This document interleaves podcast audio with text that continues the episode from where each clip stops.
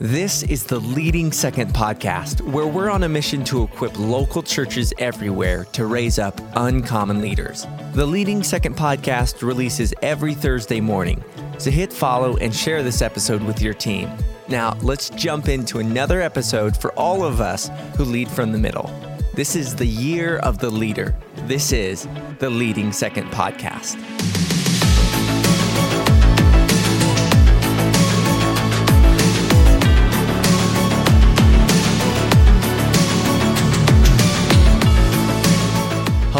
And welcome to the Leading Second podcast. This is a space we've created for anyone who leads from the middle. If you're wanting to give your all for the kingdom of God and, and get it right for your church and your pastor, this is the space for you. I'm glad you're here. My name's Clark, and I'm one of the team members here at Leading Second. Today, we have a great Ask Us Anything episode and we have some returning friends of ours. So before we jump into the questions, I'd like to talk to you about some friends at Tithely. We are partnering with Tithely for the season of the podcast, and we wanted to bring some awareness to this resource. So it begs the question Do you want to grow generosity at your church? Now, I'm sure it's a resounding yes. Then, if you do, one of the ways you can do that is making it easy and convenient to give. And Tithely offers a free online giving tool that makes it simple for your church members to tithe and make offerings. With Tithely, you, your church members can give from their digital devices, you know, their, their phones, their, their laptops, their computers, and it's all convenient. And on average, churches who use Tithely increase their giving by 165% year over year. That's a great investment. So, to learn more about how you can use Tithely to grow generosity at your church, go to tithely.com.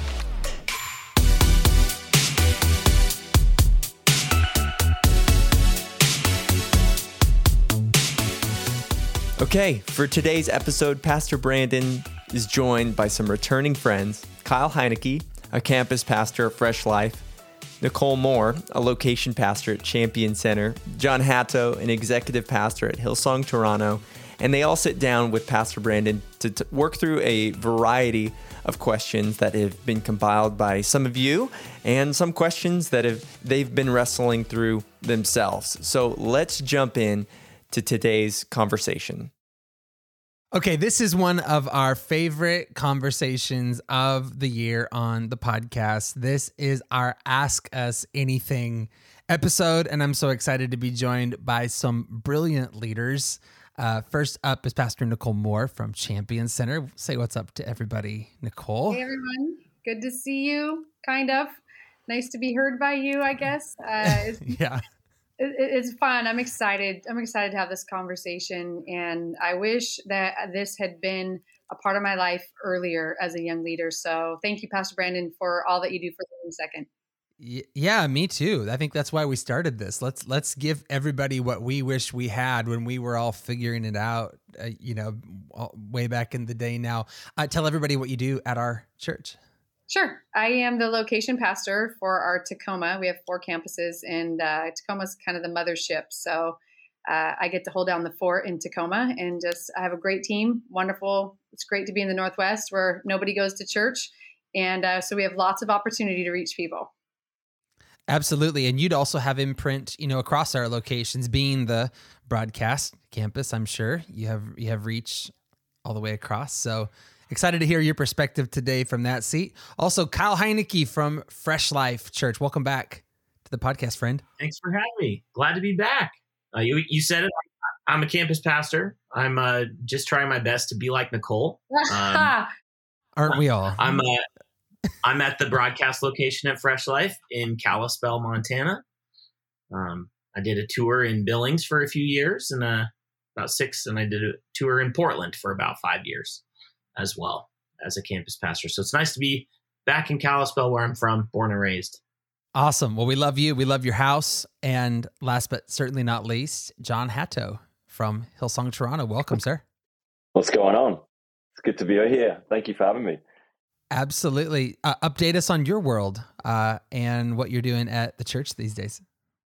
Yeah, so I am executive pastor at our church. Uh, I guess the formal title is Hillsong Canada. Um, currently, we are just rocking the one campus in Toronto, uh, which is going really great. And uh, our, our, amazing lead pastors, Damien and Julie, uh, taking the charge there and really moving us forward. So, um, yeah, really bright days ahead for us.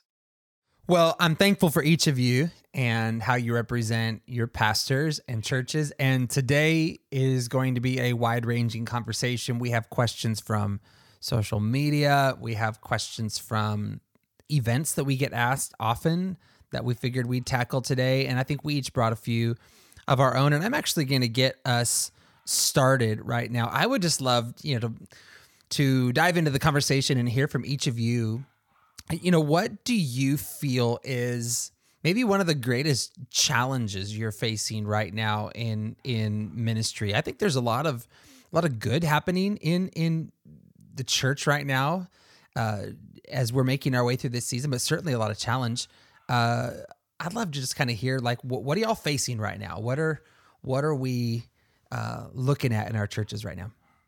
I'll kick it off. I uh, I think the greatest challenge that I'm facing now is uh, a leadership challenge. And uh, what mm. I mean by that is we are we're we're our, our pastor's vision this year is to live like a leader, and uh, we found like everybody who went through the pruning of you know 2020 um, we're working really hard at ensuring that our leaders that we are m- new leaders that are moving in are in alignment with our our vision but also alignment you know culturally alignment uh, theologically.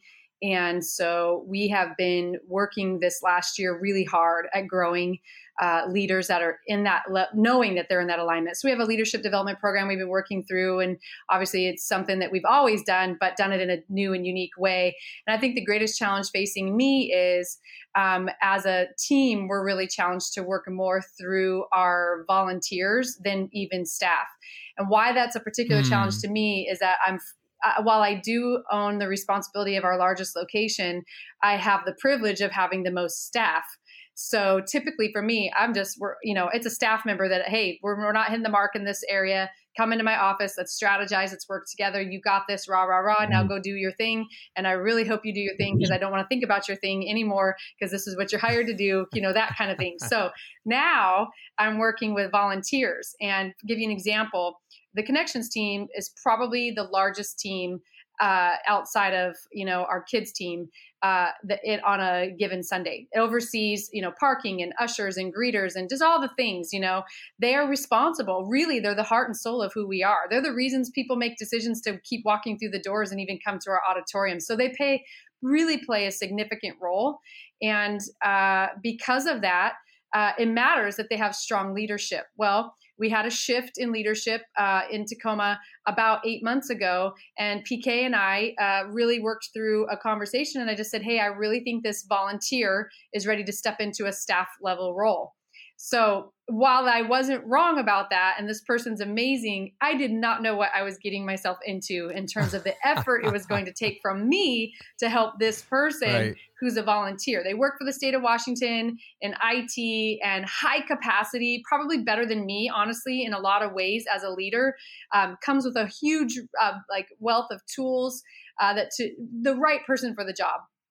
However, they've only been at our church for several years. So culturally, that's where they're at a disadvantage. So now I'm, I would say the greatest challenge that I'm facing is getting that person culturally steeped in a short period of time on how we do things here. Again, excellent in character, fully aligned with us, but how do we do it here? And so bumping my head up against that and the amount of time that it's taken. I meet with this person weekly to go over wins and challenges, mm. to talk through how we're going to have hard conversations. It's been a tremendous investment.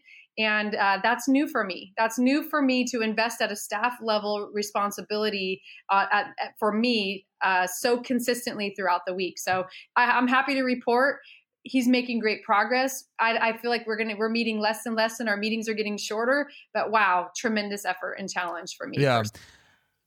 Hey, he still had a smile on his face last Sunday. So yes. I, I, I saw him and I was like, hey, we're, we're still rocking it. That's awesome. You know, I Nichole, I asked this question because don't you think sometimes it's so easy when you hear people on a podcast, it's so easy to know, you know, to think that someone talking, you've got it all together, and man, I'm sitting over here dealing with really tough stuff, and I, it's just so universal right now. And you just took us to the big one, and and I, I think you, you know, Jon and Kyle could probably just echo it more, but but thank you for that because I, I hope our our audience listening today would just find some commonality in this that really yeah.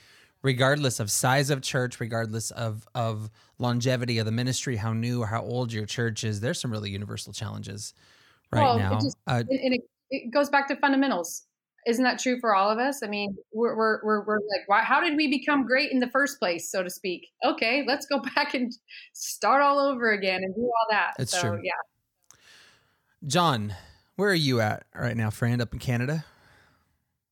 Yeah, I mean, obviously, you know, it's no no secret that our our church has been been through it a little bit over the last few years, right? And sure, um, I, I think one of the one of the the fascinating challenges of our our current season I mean, our pastors planted uh, church 14 years ago. We became Hillsong only five years ago. So you can imagine that that transition of number one being a local church becoming Hillsong, um, and the you know the systems that you adopt and all those kind of things. So we were, you know, we we had built systems, uh, uh you know, in kind of under our own steam in that sense. Uh, still trying to align with the Hillsong model, if you like. Um, sure. And then when we became Hillsong, you kind of step into a whole new sphere of okay, there's certain systems we're going to adopt, there's certain practices that maybe we need to to hone in uh, to align ourselves with more with the global the global Hillsong Church uh, model. And then you hit the pandemic, just like everybody else, right? So so a lot of these systems that we were just kind of starting to to tweak. Uh, I mean, they got they got thrown up in the air, and obviously in, in Toronto here, the the restrictions were crazy. Um, we were locked down for for a lot longer than most places in North America, and so then so then you've got this kind of fresh expression coming out of the pandemic, and one of the one of the massive uniques of Toronto is it is an incredibly multicultural city. So as soon as the the the restrictions lifted and the borders opened, I mean, the Canadian government lets in, you know, a lot of, you know, there's a lot of immigration into into Canada, and I love it. I think it just it brings this beautiful um, face, if you like, to our church, and we've got a church that really does reflect reflect the city. But you're you're trying to again, same as same as you, Nichole. We're trying to we're trying to align people from different nations. We're trying to align people from different churches, um, and at the same time, figure out what we're doing right? And then obviously the things that have been we've been through the last couple of years, leadership wise, and it's been quite an interesting dynamic for us because we have vision at a local level. We've got some amazing team on the ground here in Toronto, big visionaries that are just ready to, to take the ball by the horns. They've been building church, some of them with Pastor Damien and Julie for over 10 years. Um, and at the same time, we've got this dynamic where there is a there is a bit of a shift, right? With that, with the vision of our global church, we've got new senior pastors globally with Phil and Lucinda, and, and they're amazing. We love them. Um, and so it's it's for us, it's that tension of figuring out all of these different dynamics, right? And I think I think sometimes it's easy to assume that you know the name over the door has has sway one way or the other, but the reality is, you know, even at a local level, you just you're still trying to build church. You're still trying to just help people and so just like you nichole like we've we've really been through that journey of looking at a lot of our processes and looking at a lot of our leadership development and, and trying to trying to consider what what were the things that yes made us great what were the things that were really helpful uh, that that really drove our church forward that we want to hold on yeah. to while at the same time reassessing a lot of those things and actually saying is is this still a principle that we hold to? Is this still something that is going to build the lives of people in 2023 and and beyond? Right. So, so there's, a lot of moving parts for us, especially right now. And um, I mean, we we love it. We love the challenge for sure. But it definitely it sometimes feels like things are not moving as fast as you want them to, or as fast as you expect that they would. And at the same time, the people, the caliber of people that we've seen step into our church in this kind of post pandemic season they've been amazing. Like they mm. actually have been. They're ready to build. They're ready to to serve. They love Jesus. They yep. yeah, like you said, they've they've they've stuck it out through a lot of them through that that really tough season of the pandemic, and they now they're just like, hey, we we want to get moving. Let's go.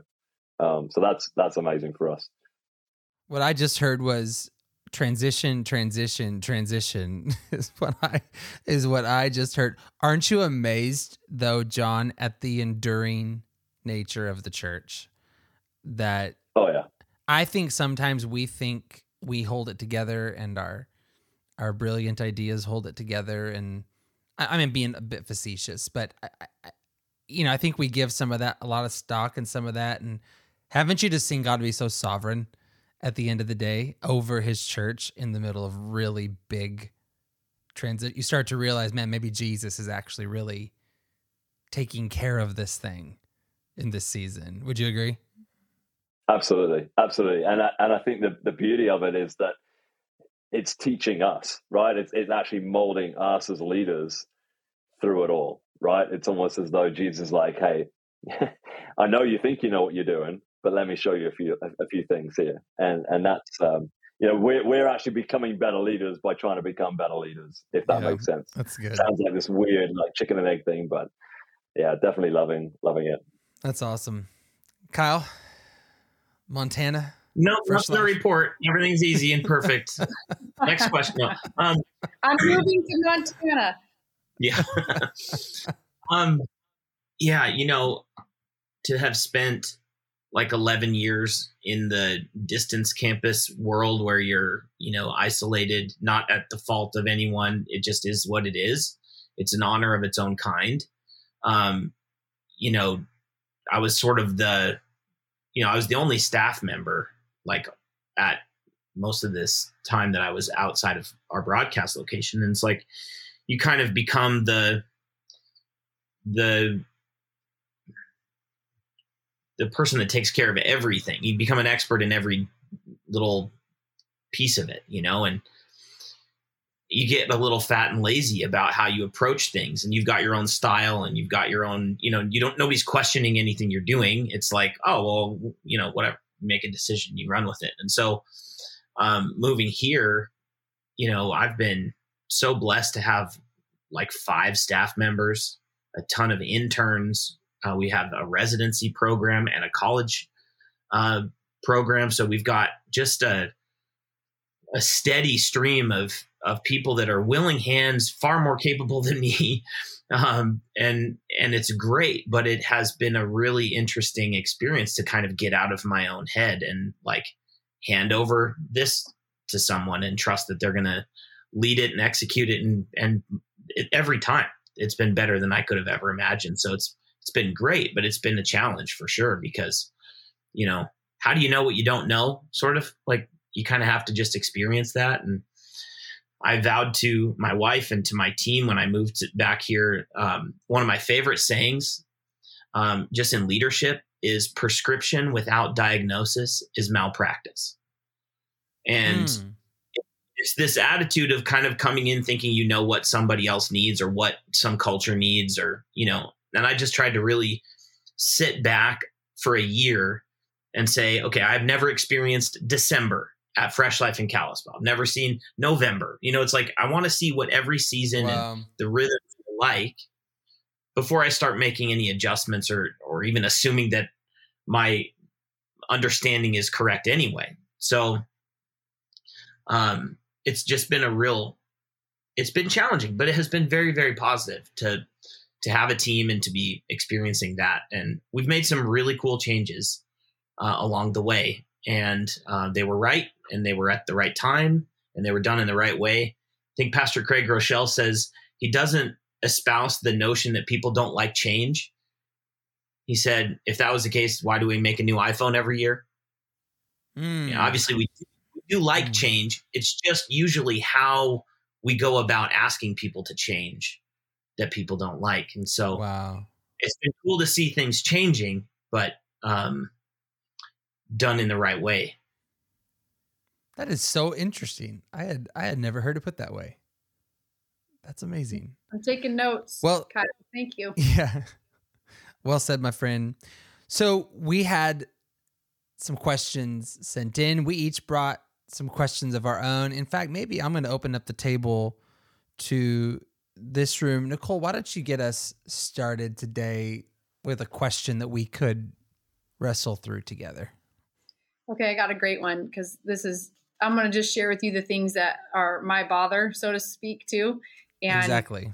One of the things that I wonder about are oftentimes sitting in my seat. So, you know, I feel like second chair leaders, especially if you're like a campus pastor an executive pastor, I like to think of us as the creamy filling of the Oreo cookie. We've got our senior leadership above us, we've got all of the people below us, and we are in the middle sometimes. Like we're getting smashed sometimes, but a lot of people will take those cookies off and they only care about what's in the middle. So I'm just saying.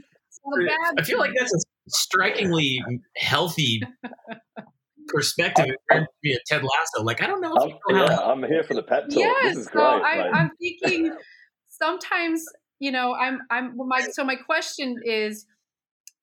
I have people that uh, that come to me for guidance and questions and answers and all of those things, um, issues, if you will. So the question I have is, as a second chair leader, when an issue comes your way, what are the things what types of things should you decide i can do i can answer this i'm responsible for this i can get to a resolution on this i can resolve this on my own and then what are the things that are like not i can't do this one on my own this one has to go up.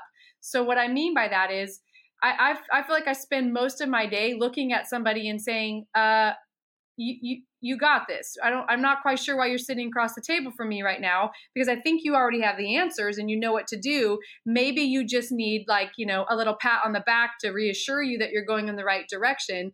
But then there are other times that I have, you know, staff or team that would make a decision and I'm like, "What were you thinking?" Why that is not a decision you should have made on your own. Like we are we got a team here. So there's this tension that exists between uh, when do I collaborate? When do I bring it to the team? And what is something I need to just handle my business on because I wouldn't be in this role if I wasn't capable. So maybe we could just have a conversation about what, what are the qualifiers that, that, that say, hey, I need to go up. And what are the things that I need to say, it's mine, I need to own it? Great question. Yeah. That's a great question. Jon, Kyle, solve solve all the problems of the world for yeah, us here. Help me. So okay, so the first the first thought that came to my mind, I don't know if it's a I don't know if it's a qualifier, um, and I can really only speak from you know from personal experience, but but in the sense of I've actually I've actually wrestled with this a lot, and I actually had a similar conversation with my wife, who doesn't doesn't work for church. He actually works for a real estate office, um, but similar kind of experience even in her workplace, and and what are the things that you know even as a as a leader I should be trusting my staff with, right? Um, and I think one of the things for me that I found really helpful is sometimes you can't you can't fault uh, time, right? Time actually teaches you so much about what it is that your leader requires of you and what it is that they they hope for. And it's it probably took about five years, I would say, for for me serving with our lead pastors to really start to get a handle on okay, what is it that they want to be involved in and what is it they don't want to be involved in? And that that sounds like a really long time. And maybe there's people even on, you know, listening to this right now and you're thinking, man, five years, that's forever. Like you're one year in, you just need answers right now. Um, but I think there's definitely got to be you've got to you've got to learn to pay attention to the things that matter to your lead pastors or the things that matter to your oversight um, to to actually create room for them to be able to speak. And and I think one of those one of those dynamics is when it goes south, when you maybe when you do step overstep in a sense, um, be willing be willing to to wear that and actually hold that and say, yeah, you know what, okay, maybe I maybe I ran too fast. Um, and, and I think I think where I tend to sit with it is if it's operational, I try to look after it myself, or I try to uh, you know bring our team to that level. If it's vision oriented, that's when I take it up a step. When I say, okay, this has the this has the potential to shift the trajectory or the even the direction of where we're going as an organization. That for me is where I would take it to that next level.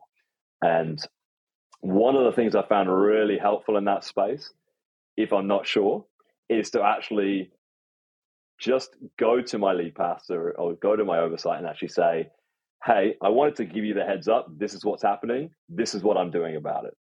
I don't need a response from you if you don't, but but feel free to speak into it if you want to. So it's more a case of I'm making them aware that this is my chosen course of action, so yeah. that they're also not then seeing it on social media. They're not hearing it on the grapevine. They're not reading it on Basecamp in some random thread. they're like, "What the heck is going on over in you know yeah. in Toronto? Why is that Connect group doing what it's doing?" Um, sometimes for for our oversights, it's it's purely about them knowing that we've got a finger on the pulse, right. so that they don't have to stress about it. Um, and so for me, that open line of communication, and you'll soon find out. You'll soon find out, right? If you're if your your oversight's like, dude, I don't need to know that. You're like, all right, cool. Uh, I'm gonna I'm gonna take it back a step. Yeah. Um, but but most of the time, my experience has been when I communicate. Number one, communicate. Like actually clarify. Don't you know? It's not this massive paragraph of like here are all the issues, but just yeah. hey, this is what's going on. Super succinct here's what I'm doing about yeah. it. So actually providing them with with that second point of like this is the activity that I'm the uh, you know the action I'm taking, and, and and even to a point where if I need wisdom, and I'm not sure which action to take, I actually come with say two or three, and I say, here's here's three of the options, here's three of the things I'm thinking about doing. Do you have a preference, or should I just run with it? That's great. And and oftentimes you know there's there's feedback there. Sometimes it's just yeah no we trust your judgment. Go with what you feel is right you know? Um, but but oftentimes it's that it's that lane of communication that i find is is the the thing that brings the life to the situation. And then just it builds relationship too. That's helpful. Do, don't you think would you guys agree i don't think our pastors are bothered when they're asked to give clarity around this. Yeah, I think sometimes we almost assume, oh, I don't want to bother them by asking if they'd like to weigh in on this or, you know, we which I get, I get not just rushing to pastor about everything, but I think we get a little overly guarded. Would you agree that that we we don't and sometimes we just miss out on the clarity they could so easily provide on, yeah, I like to weigh in on those things or no, I trust you, you know, for those things. I, I guess I used to assume that anyways. I used to assume I don't want to bother Pastor Kevin asking him if he wants to hear about this. I've actually found he really appreciates information. And even if it's a yellow thumbs up emoji, you know, back or something, he appreciates hearing about it. I, I would just say I think a lot of this has to do with the relationship and the nuances of that with your pastor. Like certain pastors lead in a different way and expect different things. And so to I think more directly answer your question, Pastor Nichole, is like it would really be somewhat of the responsibility of the relationship between you and your pastor because like have you ever um have you ever heard of that like empowerment quadrant um i'm not gonna it's not perfect but it's that like no go go kind of mm-hmm. tool sure. that you can assess what your empowerment is yeah. you know and for those that aren't familiar, my best attempt at describing it is like when you're teaching a child to walk across the street. It's first it's no go. You may not cross that street. And then it's uh I'll go and then you can you can come with me. And then the next one is you can go, but you need to tell me that you're going and I have to approve it. And the last one is you're free to go, you know. And so I think that depending on the relationship that you have with your pastor and where you're at in that em- empowerment is is one and then as you said jon about about time you know it's like personally i've been around long enough where i kind of go like i know that I, I i don't even need to ask this question. That would be considered an invalid question if i were to go to this person and say what do they think?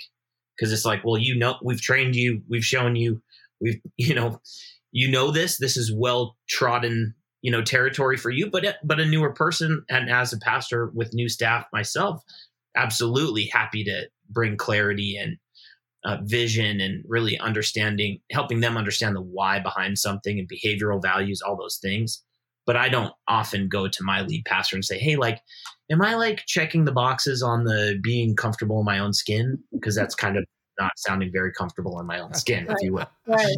You know. So is that yeah, no, these are all really helpful. You know, I honestly, I, I, we live this out in the campus pastor role, but so do all of our team members that are serving right alongside of us. They're living this out with us as well. You know, and I, I appreciate you know the the feedback that you both offered. I, I do think that I, I loved what you said to uh, Pastor Jon about just the if it's vision oriented versus it's organizational. You know, if it's in my job description, handle it for the most part. But I always think too about the bigger impact you know, if my pastor heard about this and I had and, and yes. heard it from someone else before me, would that be a problem? And and that kind of yeah. helps me also qualify. Yeah. yeah. Again, I love that. Let's just go up the chain and I do an end of a week report every week for Pastor Kevin because he prefers just a bullet points and I, I give him some information on people, on problems that I'm having, on uh, progress that I'm making on things. And this is just like every Thursday, here it comes, and it's bullet pointed. And it actually has really, I feel like that's his attempt at getting information from us, all of us campus pastors, not having to have a sit down two hour meeting with each one of us. If he's got a follow up question, he'll ask. So that's really helpful, though. Thank you all. So I have a thought that goes alongside this, Nichole. So if you're dealing with this dynamic, most likely the other campus pastors are dealing with this dynamic, right? Like this is this is not isolated to any of us.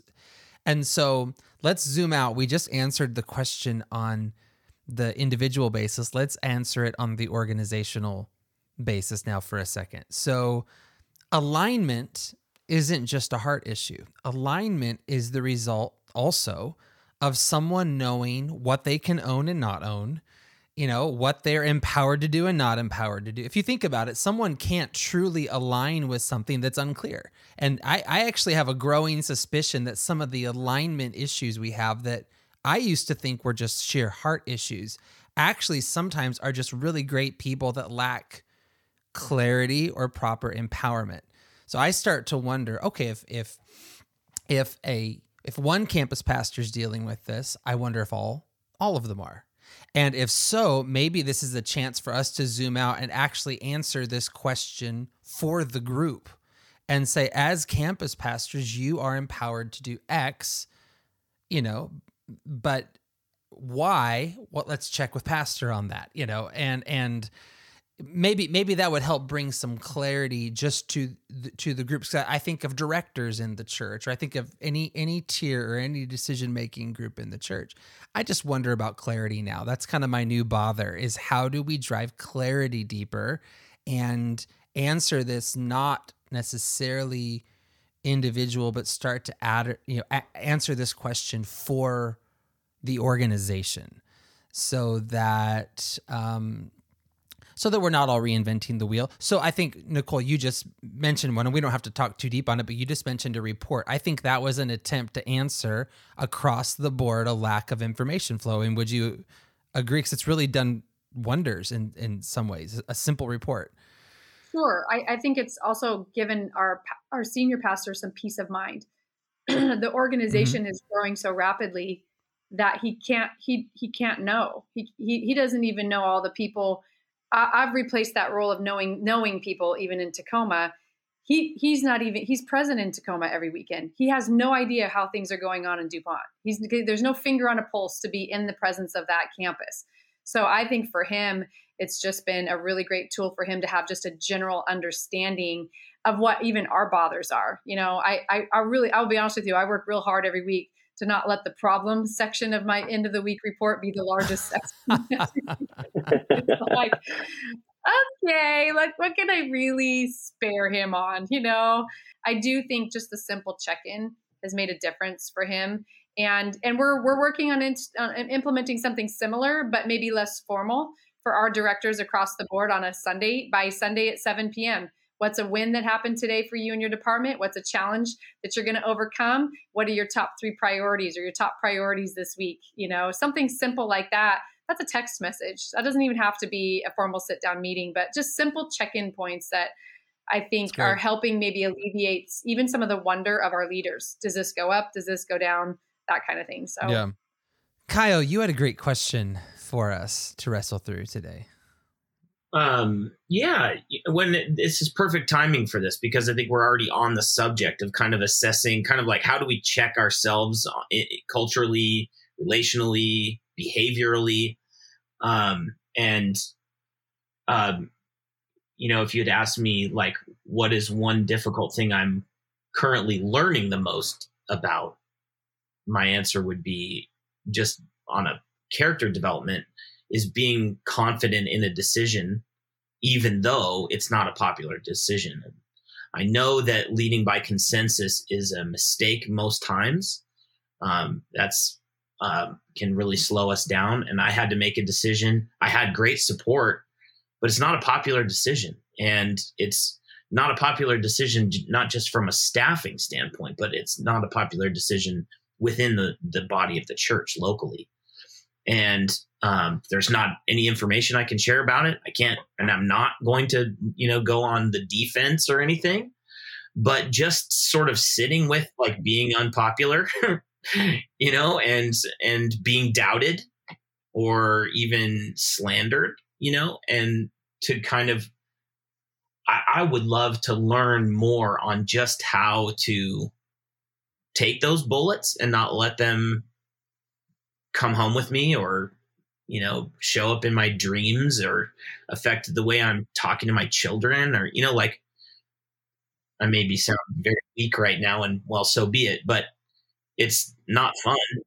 You know what i mean? It's just not fun and i know our pastors have had to endure that and where's the manual that i can look up that strength you know and also just in, in, addition to that how does that weigh on my pastor and that like now they're witnessing this and do they have to you know it could make him look bad as well or his congregation is is you know it's a whole conflagration you know it's like so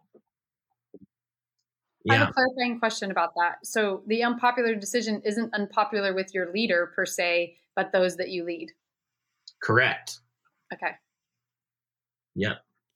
My Enneagram number does not allow me to weigh in first on this answer. I care too much.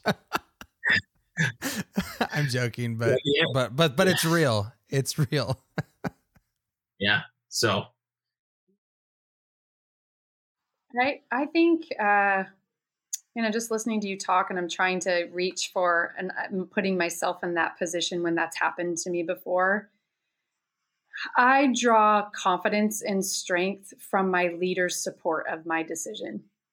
And, uh, you know, this is trivial and it's probably not a similar scenario, but there's an older church member who was, um, you know, has a gift of prayer, intercession, 100%. I see that on her life. Um, if I have to go to spiritual warfare, I'm calling this gal. Okay. But the way she was leading it on a weekend was weird. I mean, it was just weird. It was almost like seance weird. I'm like, what are we doing here? What's going on here? And I remember um, dawdling on having to, to, to pull the trigger on what I knew I needed to do. I needed to confront this lady and say, listen, love that you are the gifted in this area. Don't love the method in which you're doing this. This isn't our culture. You need to shift and change it. And I wrestled so much with it that I went back to my leader about it and was kind of like almost complaining about it, you know, then than really asking for advice. And he looked at me and he said, So why haven't you handled this yet? You know what to do. and I said, Well, you know, she's been here. She has influence. She's been here longer than me. She's twice my age, blah, blah, blah, blah, blah, making all these excuses. And he goes, I just have one question for you. Who's higher up on the food chain than you? And I said, Uh, you. And he goes, Would I support what you have to say? And I said, Yes. And he goes, 100% yes. Not just yes, 100% yes. If you yeah. offend her, know that I am also offending her.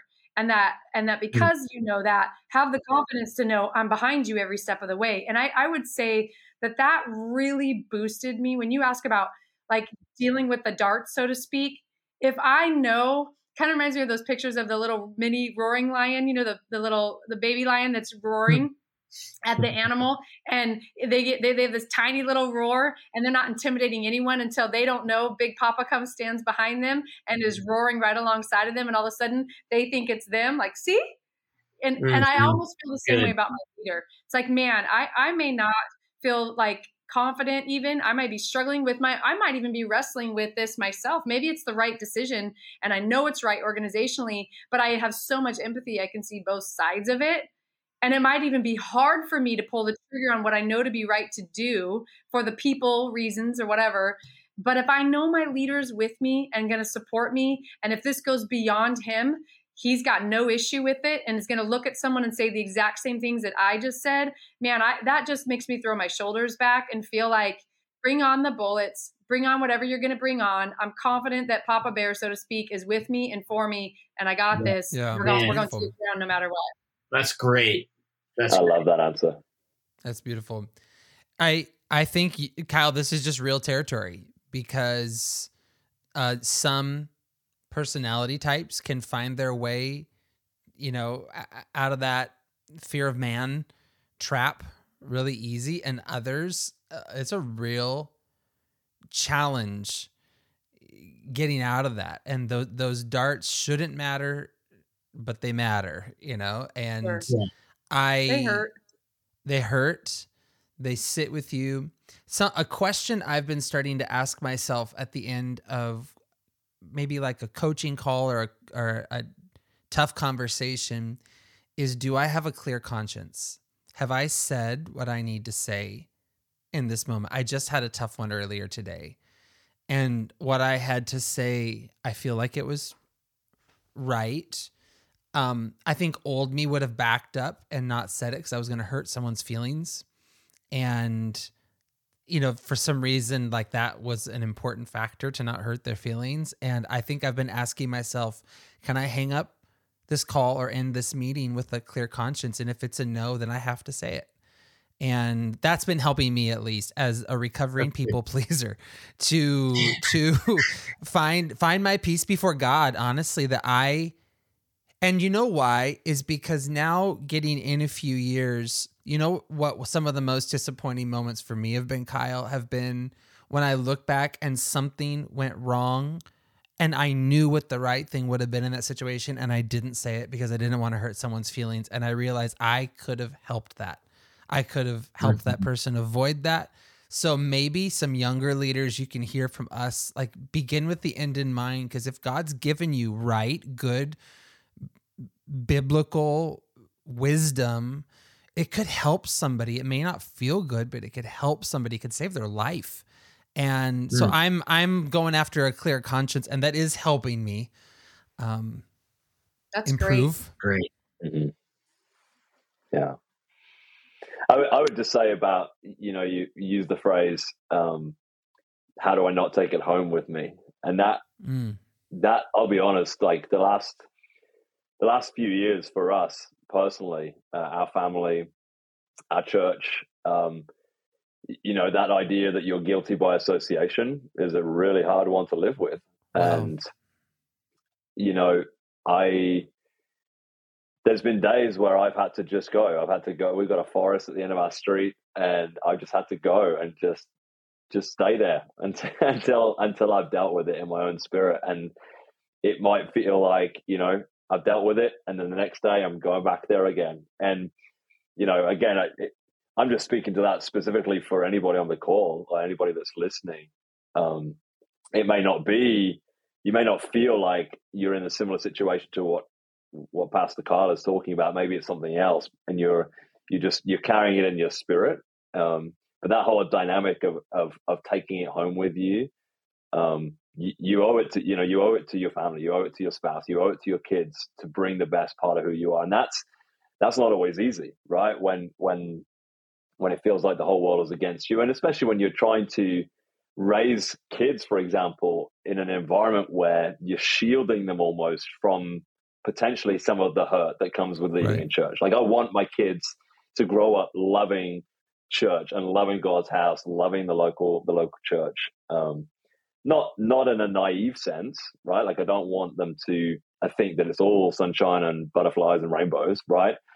There's there's real people, there's real situations, um, and so one of the ways that you know even my wife and I have have, have been able to do that is we, we, do. We try and we definitely have date night when it's where it's like okay, there's no church talk, right? We try and have have our friendship circle, yeah. and I mean literally local church. Like all of our friends are local church leaders. Like we're all in the same space, and so we we make a pact. We're like we had Canadian Thanksgiving this past weekend, and it was like right, we're going to go in, no church talk. That's that's the rule. We talk about absolutely anything, just no church talk. Mm-hmm. And mm. sometimes you have to create that that safe space Mm-hmm. Um, knowing that then at another point you can go to a, that, that, trusted person.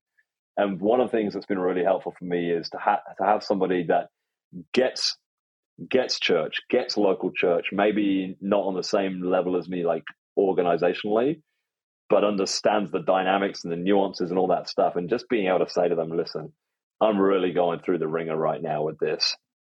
I don't need you to necessarily even have an answer for me. I just need you to like hear me out and pray for me. And and you know, if you if you hear me kind of going down the road of dishonor or the road of yep.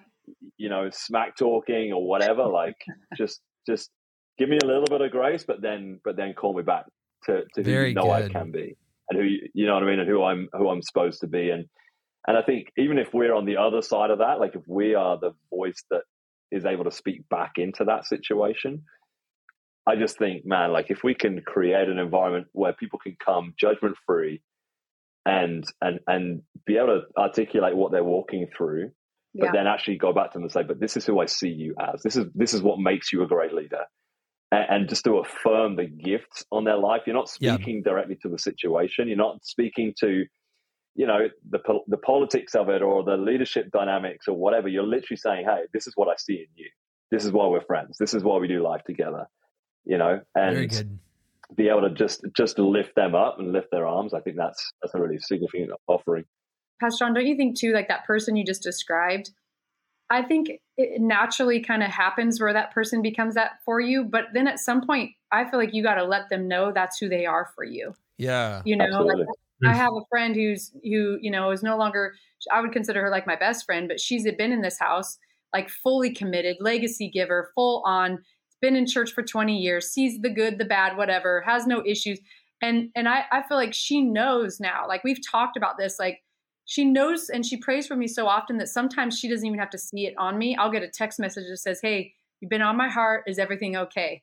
And I feel like God blesses us with people like that. And in addition to having your pastor support, but having a person in your corner, a person that I could literally put my head down on the table and cry and not have to say why, you know? Mm-hmm because we need yeah. those people and it can't always be our family you're 100% right mm-hmm. i'm in the same boat as you my husband's not in ministry you know he's outside of ministry so but it, which is beautiful too because he's one of those people that can encourage and challenge and, and, support me from a different perspective because he's not too close to the action if you will mm-hmm. yep yep yeah.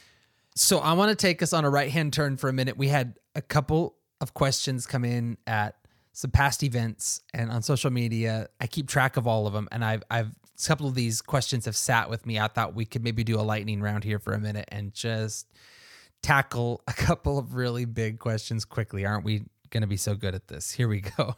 Uh, oh yeah. I we had this question come in recently. How do you balance the tension of being content with where you are while not willing to stay there? So this person is is saying like I'm I'm happy with where God has me, but I how do I balance that with also knowing there's more in me, there's more ahead? What would you guys say to that, listener? So I would say that what you see in you for the future is built by what you're doing right now. Hmm. Very, very simply. That mm-hmm. that sometimes we uproot ourselves from what we're doing right now and where we are right now in order to try and to chase the opportunity or to chase the that open door when actually potentially the open door is going to come through sure. what you're currently doing, what sure. you're currently building. I would Beautiful. say uh, I, I, that's awesome, Jon. I would say also two words: gratitude with expectation. Maybe that's three words, but gratitude for where you are right now and everything that God's done, without losing sight of the expectation of of more to come. That's really good.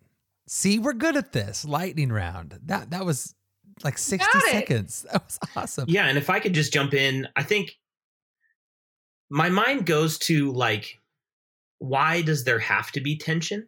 Mm. You know, I, I want I want to live my life grateful for, like Nichole said, grateful, gratitude for today, grateful to just be on the bus, like to be invited into the eternal work of the kingdom of God for today. And, you know, there was, it reminds me of the disciples. Like, here they are with Jesus, and they're like bickering about who among them is the greatest. I think it's Matthew 23. And in the King Jimmy, the King James version, Jesus says to them, and I hope this will ring true to you. And it, it's a, it's like a mimetic, I think mimetic phrasing. It'll, it'll stick in your mind. What is that to thee? Follow thou me. What is that to thee? Follow thou me. This is Jesus's response to wow. them saying, Who among us is the greatest? And I think that there's a there's a, a goodness to a desire to grow and develop and you know climb the ladder, so to speak. But at the same time, like you remember Top Gun Maverick. Here you've got Tom Cruise's character, a captain in the uh, Air Force, still teaching pilots. When he was mocked for that, they said you should be an admiral by now, and yet he's a captain. And and so I think that just an understanding that God will place you where He wants you for such a time as this. And if this is the farthest you ever advance in the kingdom of God professionally, in a, in your career why is that not good enough? Why is that not great enough?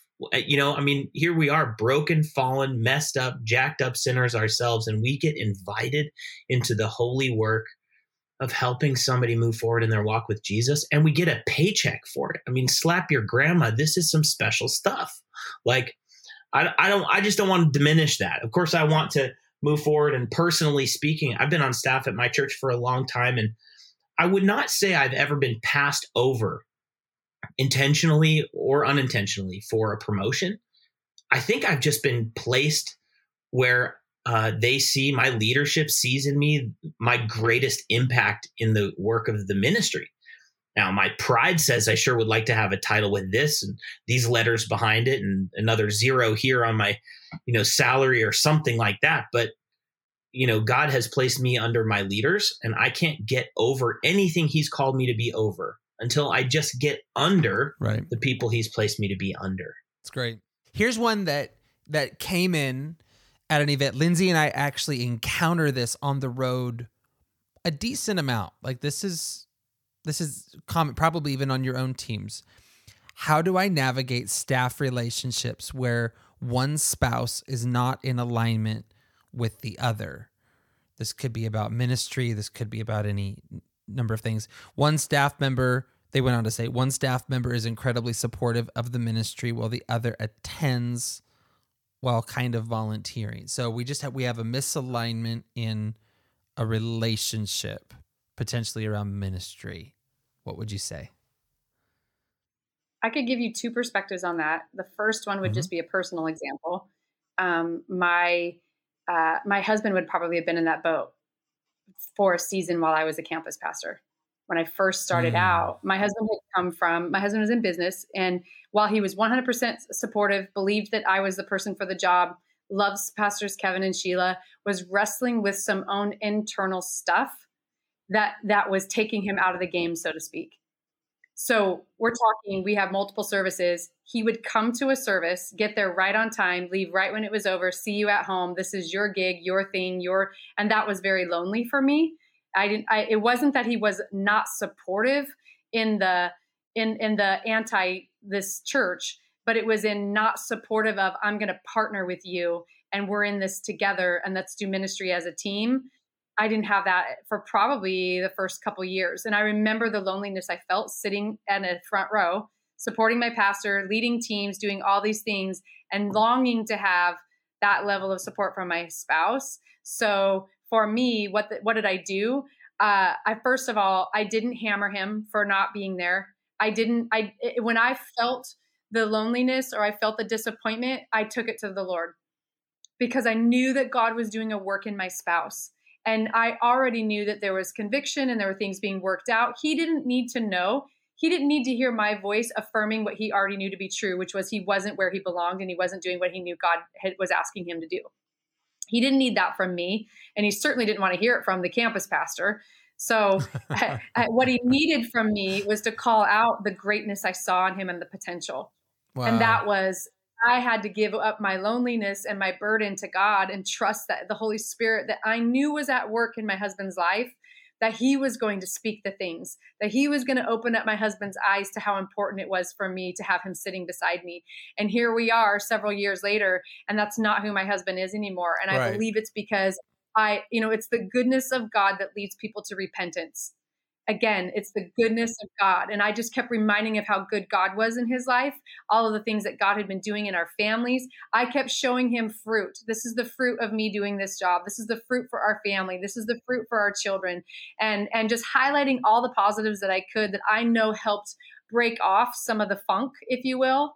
And I had to trust that the Lord was going to do that work. So that's not a 30 second answer. That's a personal experience for me. It's great. But I will tell you that I've also seen it in, in staff and team where one spouse is, I've watched it, where they are called of God, gung ho. Their spouse is had to walk through something too, an offense, if you will, a sidelining. Uh, I'm t- at home taking care of the kids while you're out living large in ministry life, whatever that looks like. You know, we glamorize things, and I just, I, I and in those circumstances, I have actually called the spouse in with the with. I actually have a conversation with both of them when the when the when the staff member or lead team member volunteers confided in me that this is going on i say it's time for us to sit down together and get a table of truth conversation going. Let's get all the cards on the table. Let me pastor and minister to your spouse. And can i tell you it is petrifying terrifying for that staff member to trust me to not make the problem worse if you will and I remember saying straight up, here's what I'm going to share with your spouse. Here's how I'm going to challenge them. Here's how I'm going to love them.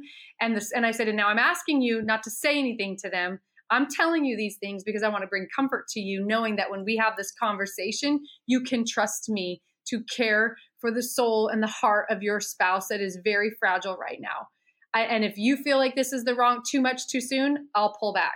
But this is what I'm seeing. This is what I'm feeling. This is where I want to go with them and I've done it. And I'm telling you, there's so much fruit that has come from just Beautiful. a staff member's spouse being seen and saying, Hey, we get it. This is hard. You're struggling. We're in this struggle with you together. How can I support you? What more do you need from us? Are, is this a is there is there a night of the week that we can come to an agreement where maybe you need more of your spouse's time? I can make that concession. Let's compromise. Let's make. I want to I want to show them and give them a gesture that shows them that I see them, I see the struggle, and we're going to do what we can to love them and not ignore that there's an issue going on and and give them something, so to speak. Beautiful, absolutely well said. And going back, going back to your going back to your husband. Um, I actually just saw him walking Are into you church. Meddle? Are you meddling in my personal life now, Brandon? No, okay, no. Go. I was gonna compliment him because I I just I walked into church there. on just walked to church on Sunday and I saw him. He was out at the curb at the at the you know front circle drive and he's actually brilliant. Working the front door, the lobby, he's extremely present now. And I was actually just thinking on Sunday how much I appreciated him. I did not know that was your journey, and I think that's a great testament to I will, what you just. Said. I will said. also say, he yeah, you, what you just said. He's out. Notice he's out at the front and he's out in the lobby. He is where I am not and that's by design and intentionality yeah, for yeah. him. I, the, the, the, team asked him, "Do you want to be on platform and help Nichole?" And she goes, "He said one thing: Is she going to boss me around? is she in charge of this?" And they're like, "Well, yeah, she kind of does." He goes, "Yeah, no, that's not the place for me." And and and to be honest, he's the spiritual leader, and this is a tension that we have in our house because when we get into our home environment, he leads. People are surprised. They'll often say, "Oh, well, Pastor Nichole, it's she's the pastor. She's going to pray over this." No, I defer. My husband yeah. leads our home. Yeah. I defer. And it's very Beautiful. there's no question about it. He leads, he grows, he does and then we have learned to balance the the deferring in different areas when it comes to the church world as well. Beautiful. And we lead in each other's we lead in our strengths and it's been a game changer for us. So I'll tell him that though. It'll mean a lot so to him to hear. good. Yes, please do. Jon, I'm going to give you the last question today, sir. We've gone way too long, as we always do. We're supposed to do like 25 minute podcast episodes, and I go like 45 to an hour, but there's just too much. There's too much. So, will you help us land the plane with a great final question we can wrestle through? I would I would love to ask a question. I don't know if it's going to help with the length, but we're going to go there anyway. Um, yeah, I had, I was thinking about this this question. It's something that I've I guess I've personally walked through at different points, but I've also seen it for other leaders as well. And I'm thinking specifically about second chair leaders. Like, what to what extent do we think that a second chair leader should work to create or to build systems to help their oversight or to help their pastor to actually remain healthy. So, a great example would be, you know, if you've got a pastor or if you've got an oversight that really struggles to take a day off and they are always harassing you on your day off, or, you know, they'd never take their holiday, they're workaholics, whatever, however you, however you want to verbalize it. Um, it can be very difficult to kind of function in in a space under that kind of leadership and to actually have those boundaries for yourself what to what what degree do you guys think we should be as second chair leaders trying to create that culture and set that culture and and lead up in that in that sense what an interesting question i'm sure pastor nichole has a brilliant answer well let me say this uh actually, I'm a very boundaried person. I would be sure. probably qualified as a, a, reluctant leader. Pastor Kevin has said that very often. And because I because I am when I took on this role, I was a, I'm a mother of three children. They're grown now, thank you Jesus, and they all love the Lord. Um, but I also felt a massive commitment to that. That that I wouldn't. I did not. I told him when I said yes. In fact, Brandon was in the room once when I told him no. I wouldn't take this job, and I the reason I gave him was that was where I was in the season of my life as as my first responsibility, which was to parent. And I my we uh, without going to there was a long backstory with us. My husband was working 60 hour work weeks. Somebody needed to be present for the kids. And I said, listen, at the end of the day, you I might be the right person for this job, but I've been given three treasures and I'm not giving and, and I will stand before God for those three kids. Right. And I, I'm responsible for them and no one else is. You can't you're not going to be the one held accountable to, to, jesus for how you stewarded your parenting in these children's lives. I will be.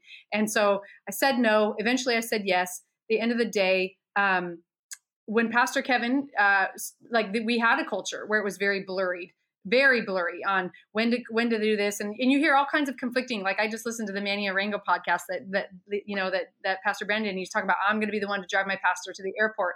I wouldn't have said that I wouldn't have said that because I understand why he said it, but for me in that season, I couldn't have done that without without it costing too much in my personal life with my kids and my family. So leading up would sounded like this for me. I said, "Hey, you know, he would send me a text message on my day off or a email." And I and I finally just asked him. I said, "Hey, I got a question for you. I, I need some clarity on something, and that is, uh, when you send me a text message on a Friday when when it is really my Sabbath rest, do you expect me to respond to you?" Or is that just a placeholder because you don't want to forget something or you like what what are your expectations? On these days where you mm-hmm. said are my days i need to know from you what your expectation is on those days. And i and i know i initially caught him off guard because i don't think that that had ever been anybody who asked him that question before. And and it was really helpful because he says nah I'm, he goes now if there's an emergency 911 and i need you he goes that's one off. He goes that's an outlier. That shouldn't be happening every single week. But if there's something that I say to you and and and and and you know it's not urgent or immediate, then then cool, no problem. Get to it when it's convenient for you. And if you wait till Sunday to do that, I'm fine with that, especially with email and different things.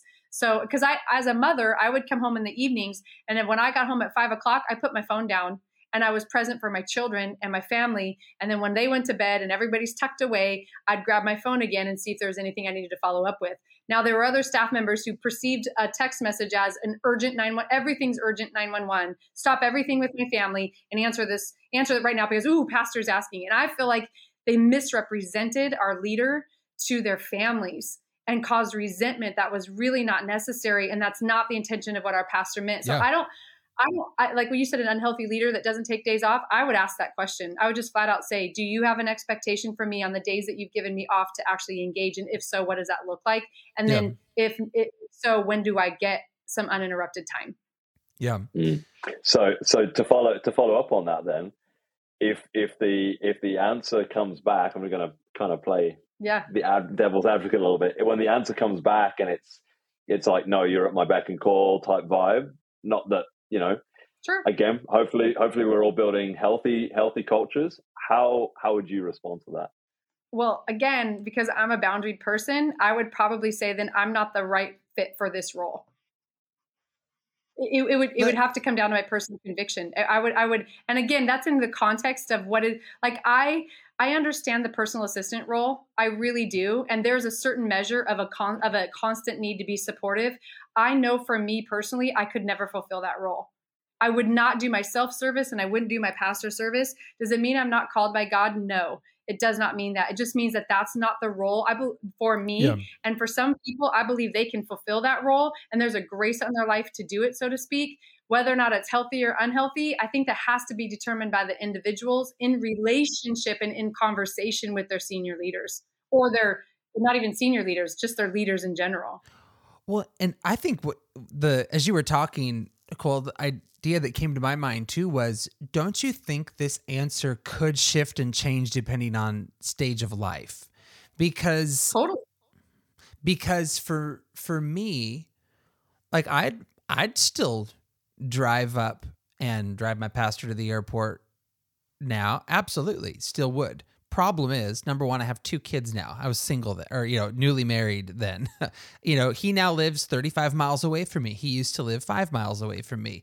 You know, so you Right. you considering the very real nature of life and the impact because I, you know, a a young, hungry twenty something who's wanting Yes. to learn and glean everything they need to probably needs to have a different approach to this than someone with with a couple kids and you know the so i think there there's one dynamic there of just really considering your answer on stage of life because in my my personal opinion we have too many young 20s leaders drawing too heavy of boundaries when i'm thinking you don't even know what you're robbing yourself of by by setting up that boundary but yet Yep. you as an established leader with now decades of ministry and leadership yeah it can sound a little different and uh, as someone who's not been boundary oriented always something going back to my little my bother on organizations right now is maybe jon part of the answer to your question is maybe our job as second chair leaders is to help establish some of these um, expectations for the organization. So maybe maybe part of the expectation is and just let me use a, an example. What if for the organization the expectation is text messages are answered within an hour? Y- you know understanding Sure. that's a more urgent form of communication and emails are answered within a day. Well if you think about it that might seem kind of quick but to the urgent staff member who's dropping everything and answering a text message almost careening off the road because they're they're answering a text message while they're driving. An hour is a nice breather. You can you can see an unread text and go okay i have a minute you know um before i need to. So but on on in some case that could speed someone up to realize i need to do this within the hour and so maybe just organization wide expectations start to level that off a little bit and who better to do that than us than than to start to Sure. lead that i guess Well, I think it comes, you said the word healthy though, too. You said unhealthy, a leader that maybe has some unhealthy behavioral traits like a workaholic, kind of described like a bit of a workaholic. I think that also comes into factor in play. And so, wisdom, harmless, wise as a serpent, harmless as a dove. I'm asking the question of my leader, not just for my own clarity, but for supporting and helping them. What does Sabbath look like in your life? How, how, how do you how do you rest, and when do you rest? And I, I I'm- I'm feeling, you know, being honest and transparent. Like, man, I, I I'm struggling to find Sabbath rest. What could what? How do you do that? What what am I doing in that moment? I'm bringing an awareness to my leader that I need their wisdom and guidance on it, but I might also be bringing an awareness to a leader that maybe something they hadn't thought about in a really long time. And sometimes when we have to lead someone else, we, we start to really do some own self examination along the Yeah. way too. So Very good. You know, I'll I'll maybe land us with this comment today. uh, just to empathize with our pastors for a minute. Uh, some of us serve uh, pastors who planted churches, who carved out churches from nothing. They have what's called founder's disease. They will always be founders. The, the guts and the courage and the initiative it took to found is what they still carry today, even 10, 20, 30 plus years in, they will always be founders. And I think that's what's so interesting is those of us that come along midstream, we interact with founders and founders have that grit. And let's just remember right. that's God's grace to us. That's why we have the great churches we have is because we have pastors that had enough guts and courage to get out there and do it. But Amen. I think Jon, you Amen. bring up a great Amen. point. You bring up a great point. We can help them steward what God is now doing um, now that our church is more mature. So thank you guys for a great conversation today. I love this. I want to do this again soon. Uh, but bless you guys. Thanks for some wisdom today. Thank you. Thank you. Brandon, Jon, Nichole, this has been awesome. Such an honor always to have a couple minutes to spend with you. We are just so grateful to God for what He's doing through leading second. And those of you listening, uh, we just believe that the the power of the Holy Spirit is present even in a podcast that was recorded back in time uh, for your life, for what God is going to do in you and through you. And of course, we're so uh, blessed to watch what God has done in your lives, Brandon and Lindsay. Grateful for you. Love you.